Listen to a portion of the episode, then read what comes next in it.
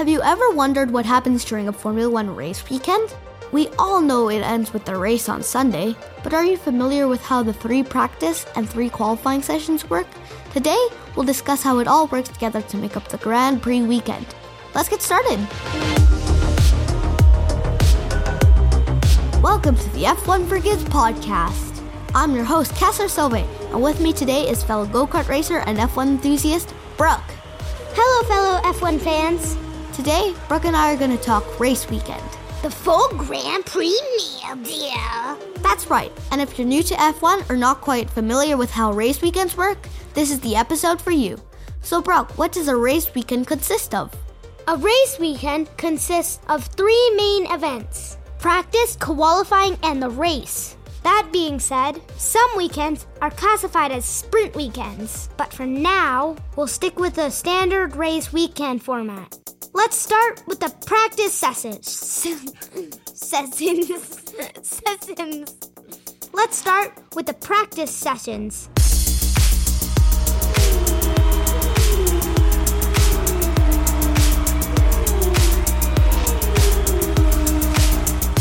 Practice sessions are all about getting familiar with the track, testing the car's setup and upgrade packages, and collecting important data. Each car is equipped with sensors that collect information about various data points, such as speed, acceleration, balance, braking, and tire temperature. The teams then analyze this data to make adjustments to the car's setup and develop strategies for the race. There are three practice sessions, each lasting one hour, with two held on Friday and one early on Saturday.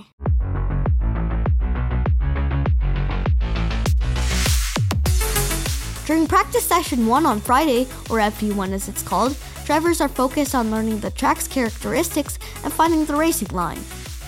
The racing line is the optimal path around the racecourse. It's the route drivers follow to take corners in the fastest possible way. They're trying to understand how the car behaves in different corners and how it responds to changes made by the engineers.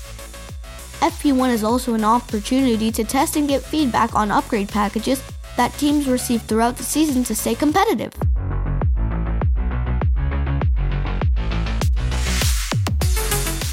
During the second practice session, or FP2, teams and drivers continue their work from the first session.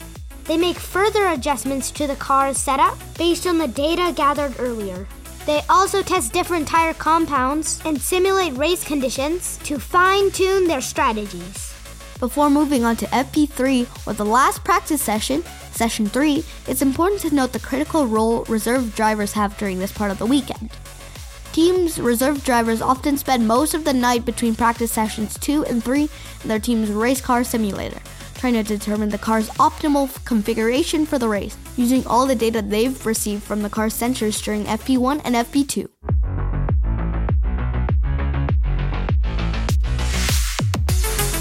The last practice session, or FP3, takes place on Saturday and a few hours before qualifying. It's a last chance for the teams and drivers to tweak their setups and make any necessary changes before the important qualifying session. They want to make sure they have the best possible car setup to achieve maximum speed and performance. The drivers are in full race mode during the final practice session. They push their cars to the limit, simulating qualifying and race conditions to get a feel for the track at its fastest.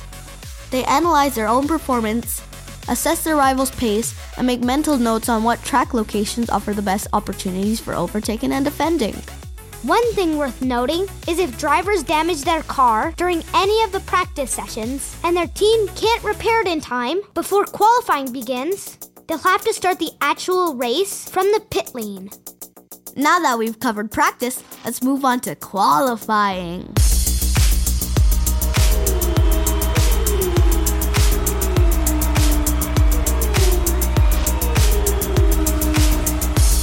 The qualifying session is where drivers compete for their starting positions at the beginning of the race. It takes place several hours after the last practice session on Saturday. Qualifying is split into three back to back segments called Q1, Q2, and Q3.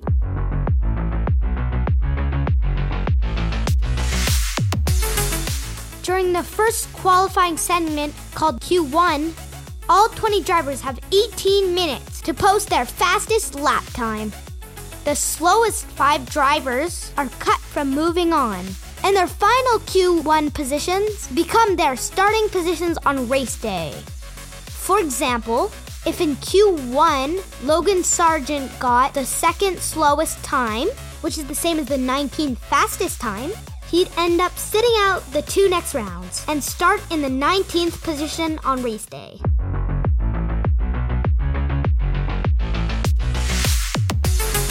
Lap times are then reset, and after a 7 minute break, the remaining 15 drivers move on to Q2, where they now have 15 minutes to post new fastest lap times. Similar to Q1, the slowest 5 drivers in Q2 also get knocked out, and their final Q2 positions become their starting positions on race day.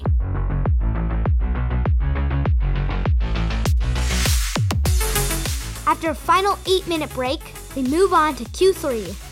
Q3, which lasts only 12 minutes, is the last qualifying round, and each of the remaining 10 drivers' position at the end of this final round will determine their starting positions on the grid on race day. So it's no surprise that this is when qualifying is the most intense and exciting. Pole position, which is the coveted spot at the front of the grid on race day, is at stake in this round. So the remaining 10 drivers give it their absolute all Okay, so we talked about how practice sessions contribute to the team's strategies and how qualifying determines their spot on the grid for race day. Let's move on to the main event the race!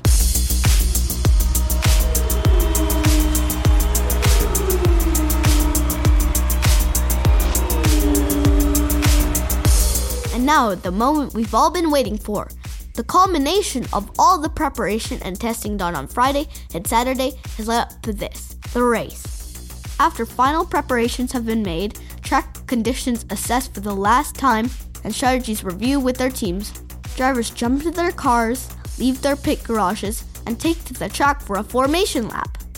The formation lap helps drivers warm up their tires and get familiar with the track conditions. During this lap, the cars follow at a set speed controlled by the race director.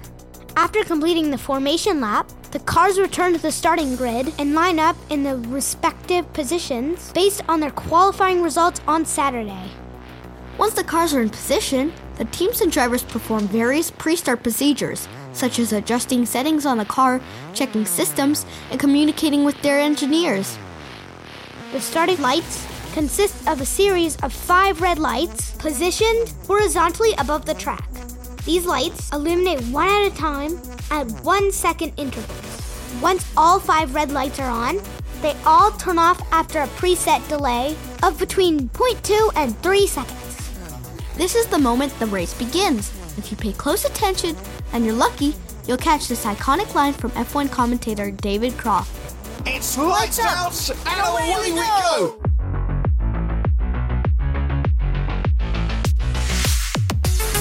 During the race, pay special attention to when drivers make pit stops, as this often leads to changes in race positions. The pit strategy for each team plays a huge role in determining the race outcome. And if the weather turns for the worse and it begins to rain, hold on to your seat. It's gonna be a wild one. Every race is different, and that's what makes each one so exciting in its own right. So sit back and enjoy the best drivers in the world go head to head.